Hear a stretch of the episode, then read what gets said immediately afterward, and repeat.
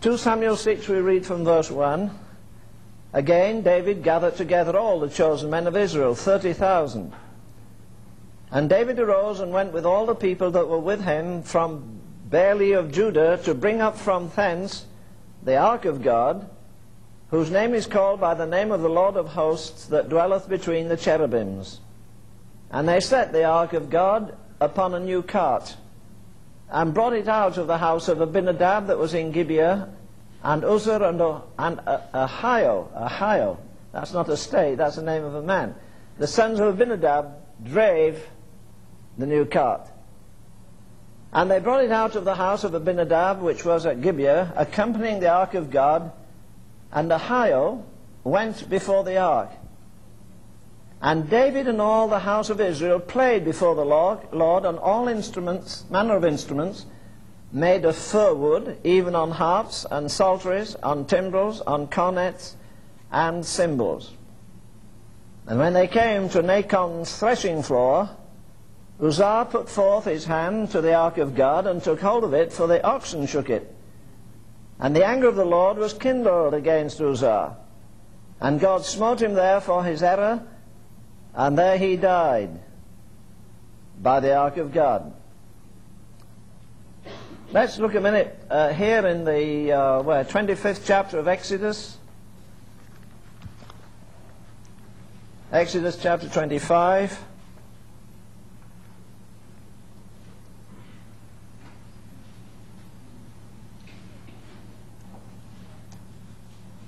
Remember, the beginning of this chapter is where the Lord is selecting, He's going to uh, do what I think must have been very strange to Israel. They had never had any covering in the sense of a tabernacle. They'd been nomads. Uh, they'd had no priests. They'd had the heavens for the ceiling of their church, if you like. And now suddenly, instead of ex- ex- being uh, enlarged, they're contracted to a, small space that, that's called, has been called again the tabernacle in the wilderness. And God gives specific instructions to this amazing man Moses about the, about the building. It's, it's very interesting that he had no choice in this. He obeyed every commandment God gave to him. He had no more choice in the colors of the thing any more than Noah had a choice of what kind of a rainbow he wanted. You ever wondered what kind of a rainbow he might have chosen? If, if the Lord said, you choose the colors, it would have been a mess. If it asked me, I wouldn't know the colors. But he just did as he was commanded. And uh, it says in verse 8 of the 25th chapter of Exodus, Let them make me a sanctuary that I may dwell among them, according to all that I show thee after the pattern of the tabernacle, and the pattern, uh, and the pattern of all the instruments thereof, even so shall ye make it. Okay, come down to verse 17. Thou shalt make a mercy seat of pure gold. Two cubits and a half shall be the length thereof, and a cubit and a half the breadth thereof. And thou shalt make two cherubims of gold. Of beaten work shalt thou make them in the two ends of the mercy seat. And make one cherub on one end, and the other cherub on the other. Even of the mercy seat shall ye make the cherubims on the two ends thereof. And the cherubim shall stretch forth their wings on high, covering the mercy seat with their wings, and their faces shall look one to another. Towards the mercy seat shall the faces of the cherub, cherubims be. And thou shalt put the mercy seat above upon the ark, and in the ark thou shalt put the testimony that I shall give thee, and there will I meet with thee. Now that's the first piece of furniture mentioned as regards the tabernacle. It was roughly 54 inches long, this ark. It was a three feet high uh, and three feet wide. And it was a visible presence of an invisible power. It was a kind of an earthly resting place where God put his power between those awesome cherubims. Remember how often the, the, the psalmist cries, O thou that dwellest between the cherubims, shine forth. Psalm 80 particularly, before Ephraim and Manasseh, stir up thy strength and come and save us. If you talk about the ark, usually people think you mean the ark where, you know, the children play with at home, they have little animals, and they are, they go into Noah's ark. Well, that was an ark all right. Now, do you remember another ark beside that? Well, it was a little thing a woman made to put a baby in. She made an ark of bulrushes. And thirdly, you have this ark. Now, the ark, actually, the word really means, uh, if you get right to the bottom of it, it means a place to preserve something intact. It has complete coverage. You know, I've said so often that faith does three things it reckons, it risks, and it rests. I think the mother of Moses must have been, well, she sure was a wonderful woman. And she put that baby in that little ark and pushed it out onto the waters of the Nile. I think it was a horrible risk. How did she know a crocodile wouldn't eat it before she had hardly turned her back? Or the lid could have blown off and the sun might have scorched the baby crisp. Or it could have been carried away on the, on the flood, or somebody could have stolen it. But you see, when you get a word from God, you're not going to be shaken by the Philistines or anybody else outside. God had told her what to do and she obeyed. And again, that, that's the key, that's the anchorage of spiritual success, spiritual maturity, is obedience. To obey is better than sacrifice. Remember King Saul filled the whole of that, that valley with beasts, and yet he retained a, a few of the prize stock. And when Samuel came up to him and spoke to him, he said, Well, I've done as you said, and the little sheep gave the story away. No. Wonderful what little animals have taken important parts in the Bible, isn't it? And Samuel says, If you've done what you said you've done, what meaneth this bleating of the sheep? And the lowing of the oxen which I hear? To obey is better than sacrifice. There is no substitute for obedience. No, not there, not now, not ever. Again, trust and obey. There's no other way. There's no other outlet. You either do as God says, or right there you begin to shrink, you begin to wither. Now here is the ark. And uh, the measurements are given to us. Verse 22 says, There will I meet with thee. And that was a supreme desire of God. It's a supreme desire of God today that when we come together, we meet with Him. As I usually ask people when uh, somewhere in a meeting, did you come here, or did you, did you come here tonight to meet God, or did you come to hear a sermon about Him? I talked with somebody today, an internationally known figure, who said, you know, I'm realizing how little I know of God. And I had offered somebody a sermon that uh, the most profound thing I've ever heard. And this person said, I don't, I feel as though I don't want to preach anymore. I said, well, that's how I felt when I, when I heard the, the depth that this man has. Talking about Jesus laying his glory by and being wrapped in our clay. Oh, God pity us. We're so commercialized, we're so regulated by circumstances. We get up with the clock, the clock runs our lives, that uh, we lose sight of eternity. We lose sight of the wonder of God's salvation. And the chief concern is about the whole of the building of this marvelous, uh, if you want to call it, kind of a private area that was to be roped off. And, and again, when you think of all the linen that was put round and every thread, billions of them were put in there by hand. Rather staggering, isn't it? And then there's to be a, a, a place, a holy place. And, and, then not only a holy place, but the Holy of Holies. And this ark was put not in the holy place, it's put in the Holy of Holies. And it has the chief place in the Holy of Holies. And inside of it you have the, uh, the rod that budded, and you, you have a sample of the manna that fell from heaven, and it didn't get worms in it either. And, uh, and, and there you have the tables of stone. These, this testimony of God has to be preserved. And the ark is, is an abiding place for God on earth. That is, He manifests Himself there. Uh, let's, let's skip over a, a, minute here and read in the first book of Samuel. And uh, chapter 5, sorry.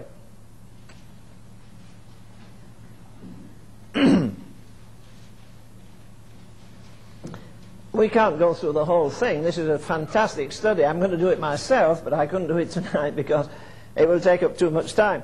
But if you want to find a, a, a, a excuse me, a minute account of, of this ark and God's desire and the way it moved around, you'd have to go to the first book, go to the first book uh, of Chronicles and chapters 12 to 16 And you'll find a very marvelous account of the moving of that wonderful ark. And then, of course, you'd have to read Psalm 68 and Psalm 101, which, which also deal with him, and Psalm, this and Psalm 24. You see, this is some little bit of furniture that's tucked away in a corner that has no meaning. Meaning, it's the abiding place. If you like, it's the seat, it's the dwelling place. You, you have the ark, and then on the, on the top of the ark, you, you have a mercy seat. The Salvation Army never used to talk about coming to the altar. They used to sing. I remember that years ago, 60, 70 years ago, when the army used to sing, Come to the mercy seat, fervently kneel. Here bring you wounded heart. Here uh, tell your anguish. Earth has no sorrow that heaven cannot heal. There's a mercy seat. A blood-sprinkled mercy seat. Somebody afterwards removed that lid and looked inside, and because they did, they, they got into serious trouble. Now, if you read those Psalms, again, 68 and 101 and Psalm 24, you'll find this thing grows immensely, immensely interesting. Okay, we're now in the first book of Samuel, chapter 5. The Philistines took the ark of God and brought it from Ebenezer to Ashdod. When the Philistines took the ark of God, they brought it into the house of Dagon and set it by Dagon. Now when they of Ashdod rose early in the morning, behold, Dagon had fallen upon his face on the earth before the ark of God. And they took Dagon and set him on his place again. And they rose early in the morning, and he was fallen on his face, and his head and his hands had broken off. Now, now you see here the peril of, of toying or playing with holy things. There's a verse I didn't look up, but the, it talks about the iniquity of holy things. Now that's, that's something to really turn over, isn't it? How in the world can you have the iniquity of holy things? These people have captured the ark of God. They thought it would do them good. Instead, it did evil. They put it at the side of their God. This monstrous God, Dagon, with, with, with the upper part of his body was a man, and the lower part a fish, something like a mermaid, we would say today. And there he stood in a temple where people worshipped him. And as soon as they put the ark of God there, without anybody doing a thing, big old Dagon fell down on his face. So they stood him up again. And they went in next morning, he was worse off. He not only fell down, his hands had broken off, his feet had broken off. Just because of God's presence being there. Now, now see what happened further in the chapter. When they rose early in the morning, behold, Dagon was fallen upon his face to the ground before the ark of the Lord. And the head of Dagon and both the palms of his hands were cut off. Upon the threshold, only the stump of Dagon was left. Therefore, neither the priests of Dagon nor any that came into Dagon's house dared tread on the threshold of Dagon to this day. You see, just that one visitation, that one movement of God terrified them, so that in a sense Dagon had to go out of business. Verse 6 The hand of the Lord was heavy upon them of Ashdod, and he destroyed them and smote them with emerods, and Ashdod and the coasts, coasts thereof. And when the men of Ashdod saw that it was so, they said, The ark of God of Israel shall not abide with us, for his hand is sore upon us and upon Dagon our God. Going to the end of the eighth verse. And they carried the ark of God, the God of Israel, they carried the ark of the God of Israel out thither, and it was so after they had carried it out that the hand of the Lord was against the city. Now here you are again, you, you see the, the, the peril. What I want to emphasize, two things. I want to emphasize the peril of having these holy things and misusing them, and yet the peril is obviously the opposite to the, to the power. Remember the children of Israel, one of their marvelous escapades, they walked round the city seven times. What did they do? They carried the ark of God. To them, that was the very presence of God. Can you imagine people on the walls looking down and say, well, who are these lunatics? I mean, what are they doing? They were not allowed to speak. That must have been tough on some of them. They were not allowed to speak. They walked round in silence. They carried the ark. What have they got there? Is that a coffin? What is it? What's a casket? You see, they, they were not allowed to mount it. When Moses was sharing out some of the property of Israel, he gave various things to various people, but the sons, uh, I've forgotten his name, Athon I think it was, his sons were not allowed to have any cattle or any of the possessions. They were separated to carrying the ark of God. Now, the peril is this. And I think, I think, to me, it comes home with great force. Or let me go to the other scripture. Where did we read a bit earlier? I've forgotten that chapter. 2 Samuel and verse, uh, pardon me, chapter 6. Okay. 2 Samuel 6 and verse 6. When they came to Nachon's threshing floor, Uzzah put forth his hand to the ark of God and took hold of it, and the oxen shook it, and the anger of the Lord was kindled against it. Why? Now they'd made a new cart for it. God said it never had to be on a cart. God said it had to have four gold rings, one on each corner, and put a staff through it, and that men had to carry this thing. But they made a new cart. You know, the Jews then, I don't know about today, they love new things. Remember what Samson said? If you fasten me with seven new ropes, then I shall be like other men. No, then I shall be weak like other men. Rather insulting to us, isn't it? Remember later when Jesus died, they put him in a new tomb. When Jesus rode an ass, he rode one that nobody had broken in. It was entirely new. They love new things. And these people thought they were doing God a favor by, uh, you know, modernizing this thing. I mean, why carry the thing on your shoulders anyhow? When oxen can do it. Now, I, I don't know what happened to these oxen. You know, it says that when they came to the threshing floor of Uzzah, maybe they thought it was lunchtime. You know, they could smell, mmm, that's the stuff we eat, and mmm, right now they're threshing some new wheat. Mmm, we should stay and have something. And maybe it was the very action of the, the, those, those creatures that swayed the ark. Now, isn't it, isn't it really awesome? They didn't decide to paint it another color. They didn't decide to put a second deck on it. They didn't disfigure it in any way. The men didn't go in front of it and start blaspheming.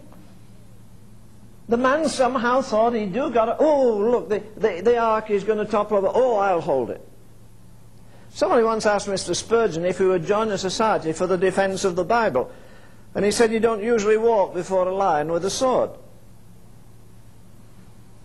Why do you need to defend the Bible? All this man did was put his hand up to stay the ark, and immediately he was smitten. What do you think we're doing with the gospel today? Dressing it up? Painting it up? Somebody told me this week of a Christian group, a rock band, a Christian, Christian rock band. Uh, but anyhow, uh, whatever they are, they go around, and now they've got sequins on their coats. Well, why not? Johnny Cash has them. And all the other guys have them. I mean, if the world can have them, can't we? Glitter, I mean, if we've no other glitter, we may as well stick it on the outside if it's not on the inside anyhow. And we try to steady the ark of God. We're trying to put some improvement on the ark of God. We try to do that, I, th I think, with the translations we make of the Word of God. We try and make some of those words just a little bit more easy.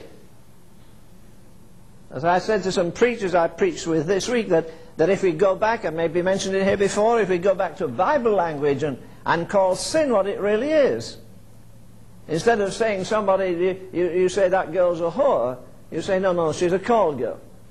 Huh? You say about a dirty, filthy sodomite. Oh, no, no, he's not a sodomite, he's just gay. There's nobody wicked, they're just weak. There's no iniquity, it's just infirmity. No backsliders anymore. That's a dirty word. A lot of people out of fellowship, but uh, backsliders, you don't use that word. Oh, how smooth. We, uh, I, I, remember reading a story of Mr. Whitefield where he was particularly angry one day. I'd like to have heard Whitefield. I think it'd have been right up my alley. he got mighty furious about the possessions the devil had. He was always running the church to pull down strongholds. He was always seeing the enemy doing his evil work, getting people to submit to him. And one day he says, I'm going to shoot the arrows of God into your hearts. And he said, he mentioned an arrow and he pulled the, uh, the arrow back like this and the congregation ducked, you know. And he was, well, that's the way to preach. If you can get them to do that, you, you, at least you've got them halfway down to the ground, and maybe when you get them halfway down, you can push them the other half. but the anger of the Lord was kindled against this man, and not only smote him, but killed him. Come on, in God's name, what are we doing with the gospel today? Hmm? Isn't it getting more emasculated? Isn't it getting more uh, uh, Hollywood style? Don't you, don't you miss the absence and the glory of God? Why? They got, the, they, got the, they got the very presence of God inside, and that's all, all we need. There's an old hymn that says, God's presence and His very self, an essence all divine. I'll ask you again, I've asked you before. When did you last go out of the sanctuary? Tiptoe, because God had revealed His holiness and His majesty. We go out very much as the same way we came in. Go out, we say, hey, I like your dress. Someone like that in Sears myself. Wish I'd have got it. Or I like some other trivial thing that's got nothing to do with eternity and nothing to do with God.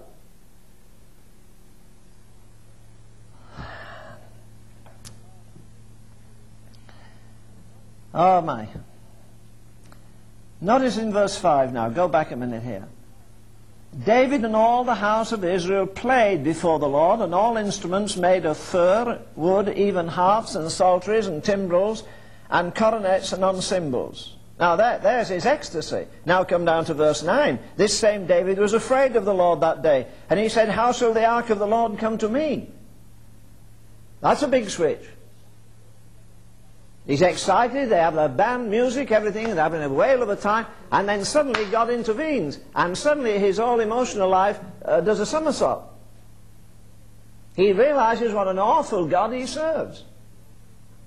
What a God of majesty, what a God of glory. One minute everybody's excited, the next minute, wouldn't that be something? It'd be like going into the, uh, uh, that experience, you know, when Ananias and Sapphira went to church.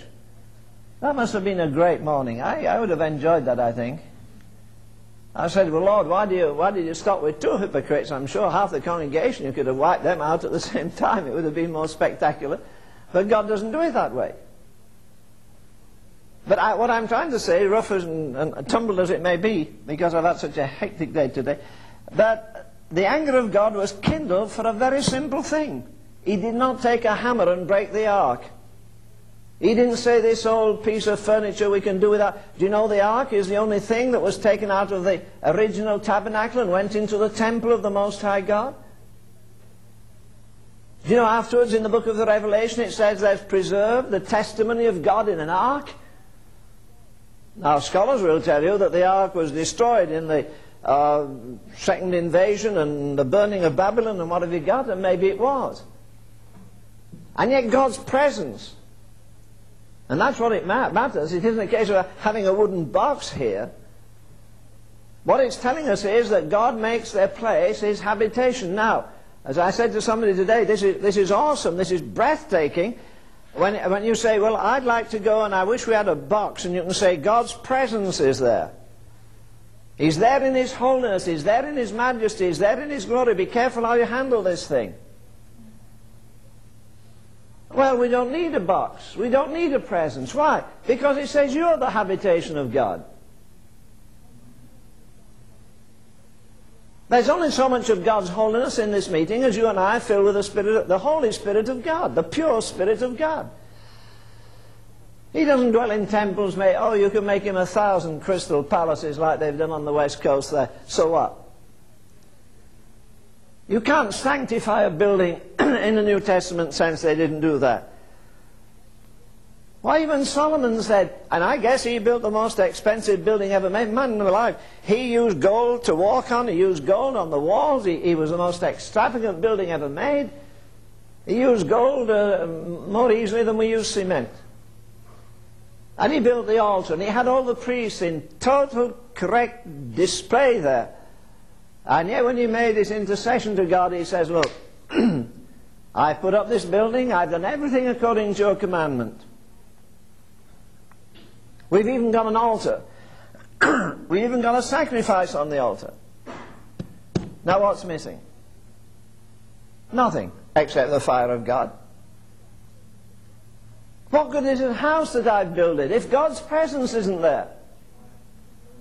What's the good of making a showpiece and saying, we've got the best choir, we've got the most brilliant preacher, we've got this, and so what? In God's name, does it matter? Don't you think we're putting our hands on so many things these days? You've got to start this way and finish that way and do something else. We're getting so mechanical. Since when did the gospel need trimming up? I had to go to a meeting this week. There's a five-piece band there. It was banned, B-A-N. If I'd ought to, I'd ought to do it, it would be B-A-N-N-E-D, banned. I'd have banned the whole thing. Oh, how they swerved and jazz and whatnot. They didn't do that too long after I really got going. the preacher said amen for ten minutes, then he lost his, all his pump, pump uh, does it say, his energy and, and somehow lost his voice.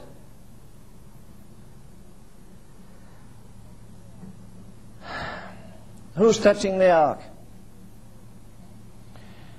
David was afraid of the Lord. He hadn't been afraid before.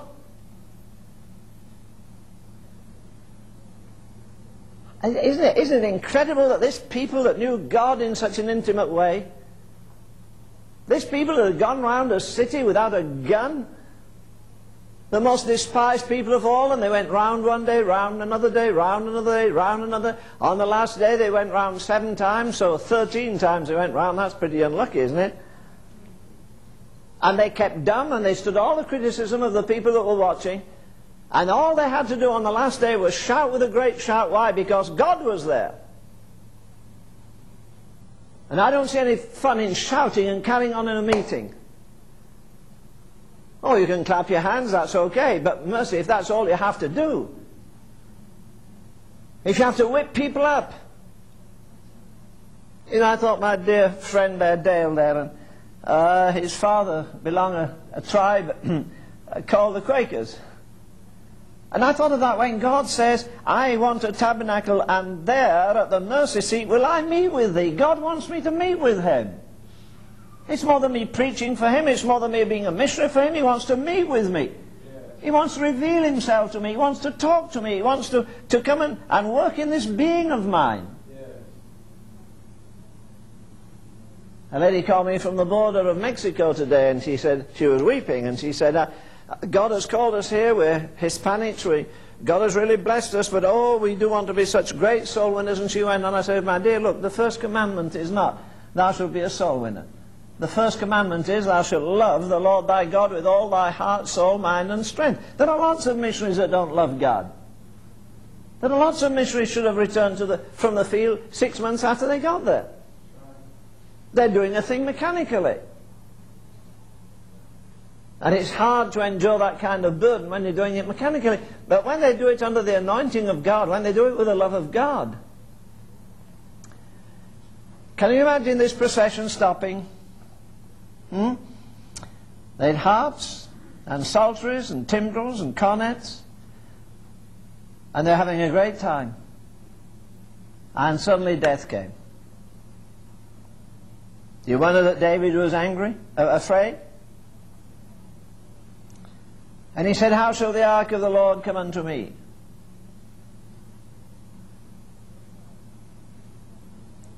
Verse 12. It was told King David, saying, The Lord bless the house of Obed-Edom, and all that pertaineth unto him because of the ark of God. So David went and brought up the, brought up the ark of God from the house of Obed-Edom into the city of David with gladness, and it was so that when they that bare the ark of the Lord had gone six paces, he sacrificed oxen and fatlings. And David danced before the Lord with all his might, and he was girded with a linen ephod. Now notice what he danced with. He danced with all his might. Doesn't say he danced with a girl. He says he danced with all his might. He danced in the presence of God. There's nothing sensuous about it. He isn't linked up with some woman in his arms. He's dancing in God's presence. God has turned his sorrow into joy. He started off in joy. There comes bereavement, there comes sorrow. They've disobeyed God, they've hurt God, they've transgressed against God. Do you ever wonder if you're getting insensitive to what God's trying to say to you? Hmm? Do you ever wonder when, when a certain thing has happened that somewhere in your nervousness you put your hand up to steady the ark? And somehow the sensitivity went and the, the compassion you had went and, and the concern you had went? Again, this man didn't take an axe and split up the ark. He didn't say, we've carried this thing long enough, we need... No, no, no, no. All he did was try to steady the ark of God. Oh, mercy, how we're trying to steady the ark of God these days. We want to do some new thing. We wouldn't, we wouldn't, we wouldn't just steady it, we paint it. We paint it. We put a musical box inside of it. We put the priests in some new garments. We try and make it more acceptable. You know, there's nothing, nothing this generation needs more than a baptism of old-fashioned hellfire preaching. I'm sure of that. The power and the presence of God were resting on that tabernacle. And while they were obedient, they had success. Doesn't matter if you have to get a city down. Again, the most ridiculous thing. And they stood all the uh, criticism and scorning, and yet on that final day, when, because they'd obeyed God, the whole place came tumbling down. Well, uh, let's not be too critical about them, because, you know, you and I, again, have more, um, we've more to answer for than they had. We've seen the mighty workings of God. I don't know anybody that's pulling Jericho's down, do you? Can you think of our obligation that we have as a nation with all our Bibles, all our broadcasts? Well, aren't we studying the Ark of God in the way we're presenting the gospel these days?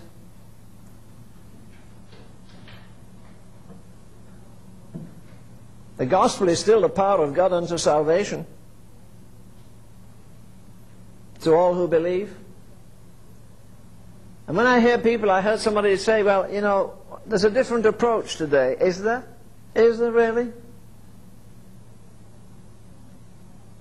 You go tell a woman who's just lost a child. Well, these are modern days. You don't have to weep over it and groan over it. I mean, they did that in the Bible days, but of course women were women then. But nowadays it doesn't matter. All they've done is lost a child. Is there any difference between the grief of somebody who's heartbroken today than there was in the grief of somebody who lived 3,000 years ago? We say human nature's changed. Human nature has not changed. Human nature is still a sinful nature. Human nature still needs God. And I think there are times when God tries to stop the business, you know.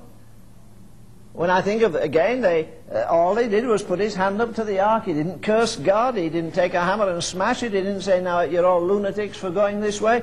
Uh, uh this is too old-fashioned. Well, do you think that God maybe has been speaking? Have you noticed how many tragedies we've had this winter? One whole town swept away with a mudslide just like that. People went into eternity. Mississippi has covered more area than ever. We came down past there just the other day. Acres, hundreds of acres, just, just little bits of roofs standing up out of the water.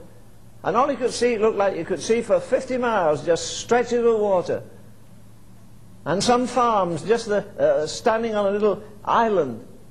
They'll never get any crops in there this year. The sludge will be left behind. They can't do with cattle. It seems as though God is trying to check us, but we, we won't take the checking. We, we won't take the warning. And uh, again, I say to you, the uh, most distressing area, I believe, is the area of the church itself. We're trying to study the ark. We don't want God Almighty to govern the whole thing. We want a little bit of flesh in it. We want a little bit of humanism in it. We want a little bit of organization in it. We want some of our skill in it. And God holds off. You want to do it in the flesh? Why, the Word of God says some trust in chariots and some trust in horses, but we will trust in the name of God alone. Oh, I'm, I'm aching on the inside to see somebody that will really, really, really have no confidence in the flesh. Won't try to organize. Isn't it horrible when we try and subsidize God's cause with a few dollars here a collection there and something else? Now, either God is God or He isn't. As I've said before, this book is either absolute or it's obsolete. There's no middle course. It either has all the answers or it has no answers. I've got to get to the place where I say, Lord, you can strip everything else away from me, and on Christ, the solid rock I stand, all of the ground is sinking sand. I'm not going to steady the ark. I'm convinced God's going to do a new work. I've talked the last two or three days with a brother I love very dearly, and he's at a crossroads in his life, and I know others who are, men that you think are at the top of the tree. You think they should be satisfied with what they've got. And they're not. They're suddenly realizing there's a new dimension that God wants to bring to our generation. A new revelation. A new unfolding of the Word of God. If you like, men that don't try to steady the ark by organization and saying you must do it this way and you must do it that way, you must do it this. Say, no, listen, say, we're going to follow, if it takes us, we have to follow those lowing oxen. They look pretty scruffy things. But before long, you remember that David, he went and slew the oxen and, and he took the uh, fatlings and he made a sacrifice to God. And then he danced before God. Why? Because he got rid of many of his obstructions. The Lord is very merciful. Do you know how merciful He is? He's so merciful, He'll strip us right down to the place where we haven't a thing to stand on. We haven't a thing to lean on. We're cast in nakedness and we, we say in despair. You know the church that was rich and increased in goods? That's where the church is today. She's rich, she's increased in goods, she's in need of nothing. Which church was it Jesus spewed out of his mouth? I would thou art either hot or cold. So then, because thou art neither hot or cold, I'll spew. He didn't spew the cold one out of his mouth, it had never been in. It was his church that he spewed out of his mouth. It wasn't a heathen religion. It was his church. They were neither hot or cold. They were kind of midstream. And because they were neither one thing nor the other, he vomited them out. Didn't vomit the cold church out. Didn't bother with it. God will not stand for mediocrity. I think I need to sit down. In fact, I've said to somebody today, I'm going to do less preaching in the next few months, as little as I can. And I'm going to meditate on certain things. I'm not young anymore. I, uh, getting older and older, but that doesn't mean you can't. I mean, Moses was 80 when he started, and I'm not 80 yet. So maybe when I'm 80, I'll wake up and start doing something. But there's a hunger, there's a, there's a, uh, the, the, class we talked to the last Saturday morning there, some fine young men, maybe about 30 of them, 32 or 3, uh, and half of them were zealous. They were sitting on the edge of their seats. They're all prospect. Most of them there were, were uh, seminarian fellows. Eager, keen. Even asking afterwards, well, Mr. Ravenhill, what, what's the secret really of abiding? What's the secret of abounding in the Christian life? What, what's the secret of not being a failure? What's the secret of not letting your branch get withered up?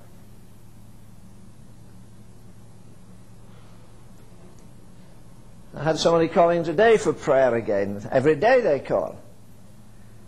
I'm sorry for the situation some of them are in, but it's the only way they'll grow in grace anyhow and in the knowledge of God. They've been leaning too much on what they have, and now God's going to dry up their source so that they only have God on, on, on whom they can lean.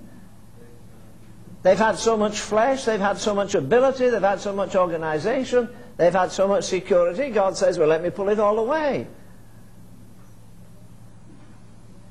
Doesn't the word say, trust ye in the Lord forever, for in the, in the Lord is everlasting strength? I think one of the shocks in eternity will be to discover how little we've ever used of the available power of God. Not for our own mean, silly self. But there's a world out that's dying there. Uh, does God have resources to meet this generation? Come on. I learned to my horror just while I was in Brooklyn there, a man who is a professional in this realm, a very fine Christian man. Last year, the churches in America spent close on $2 billion on radio and TV preaching. Two billion. Do you know how many people we reach? Less than 4% of the, of, the, of the national family. Less than 4% of Americans listen to the gospel. And we spent nearly two. Can you imagine how many, how many mission stations that would have built? How many churches that would have built in some other country? I think we're putting our hands on the ark. We're rather afraid that we might go a bit overboard, you know. Uh, doctrinally, somebody comes up and says, hey, well, steady a minute. And he hardly knows he's putting his hand on the ark anyhow. We're just afraid, it seems, of some new revelation, some new, some new demand that God will make upon us. Not just individually, well, it, it is individually, of course, and collectively. Now, I guess I didn't get this over to you as it came to me, but I'll tell you when I read it the other day, I was shocked to realize that, again, this man did not smash up the ark. He didn't tell all the people to rebel. He didn't tell the priest to do it. All he did was steady the ark, thinking he was doing God a favor. When all he did was disobey. Is that all? Well, that's all Adam did in the garden. All he did was disobey. He didn't curse God. And it seems the hardest thing that we have in, the, in our lives to learn is, is how to obey in, in the very, very, very simple things that God challenges us with. I still say, you know, if I were a kind of Protestant Pope, I'd close every church down for a month. We're preached to death. We, we, we, heavens, why do we keep going to conferences? You can't handle the light you've got. Why do you want some more? Huh? Turn it on when you go home tonight. The next conference you go, whether it's this weekend or next week, or the, you'll have more light, therefore you'll have more to answer at the judgment seat. Haven't you got enough to answer for? Are there areas in your life where you still are not obeyed? Even though God said do this, you put your hand on the ark because it was coming toppling over on you?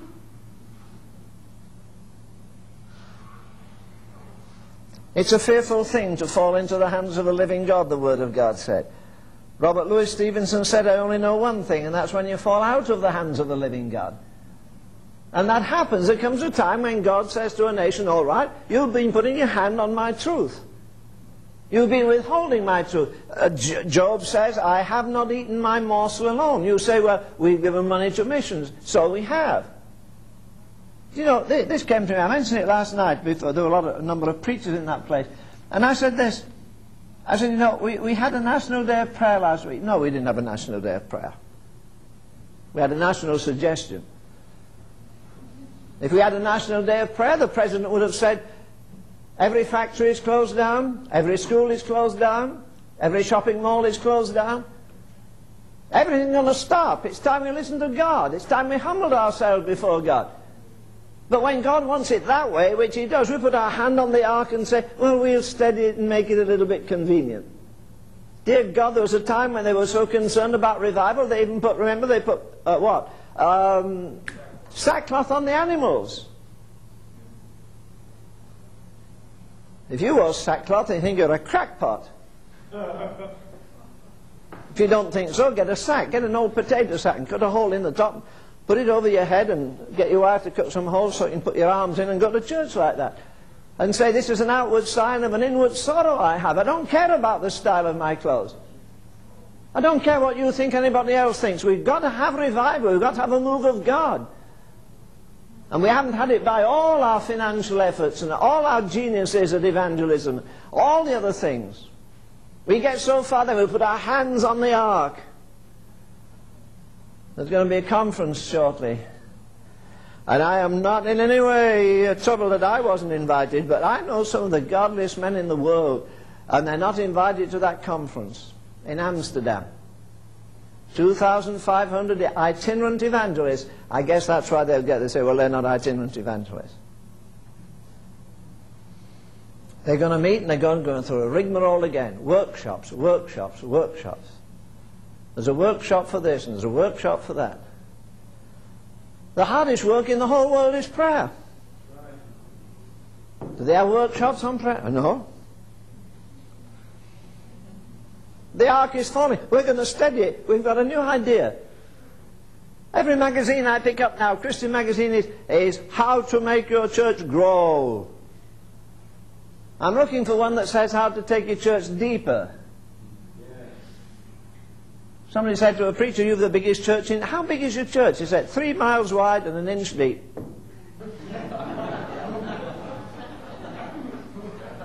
I think that's true of a lot of them. Three miles wide and an inch deep. And while it's humorous, it's tragic. Are we going to change the style? Are we going to keep studying the ark? Are we going to say, no, no, no, we're not going any further like this? This old cart, you've got it on with. New cart, we're taking it off. We're going to do it God's way. And it looks silly to carry it on your shoulders. It looks silly to walk around when you can mechanize the thing or organize the thing or paint it up or make it more attractive. What in the, how can you make God's presence more attractive? That's about the height of insanity. Isn't God himself in his holiness attractive? For some reason, I don't know why, I thought about Westminster Abbey. They recently redecorated it. Oh, they climbed up there and they put pure gold leaf. It's worth millions of dollars now. I don't think God ever enters the place, to tell you the truth. You know, the less of the glory of God we have, the more showmanship we need inside. A fancy, good-looking choir with marvelous robes on, lovely church building, everything. And the more we get of that, it seems as though God says, I don't dwell in temples made with hands. I'm not comfortable here anyhow. You know what we need to do? We need to do what David did. We need to take all the implements. We need to take the cart and break it up. And we need to get hold of the bullocks and chop them up. And have one big Holy Ghost bonfire and say, Lord God, I'm going to live on the stretch for you from now till I die, whether I die tomorrow or 10 years from now. I'm going to meet with you uh, as I've never met with you before. Amen. I'm going on the stretch for God as I've never been on the stretch before.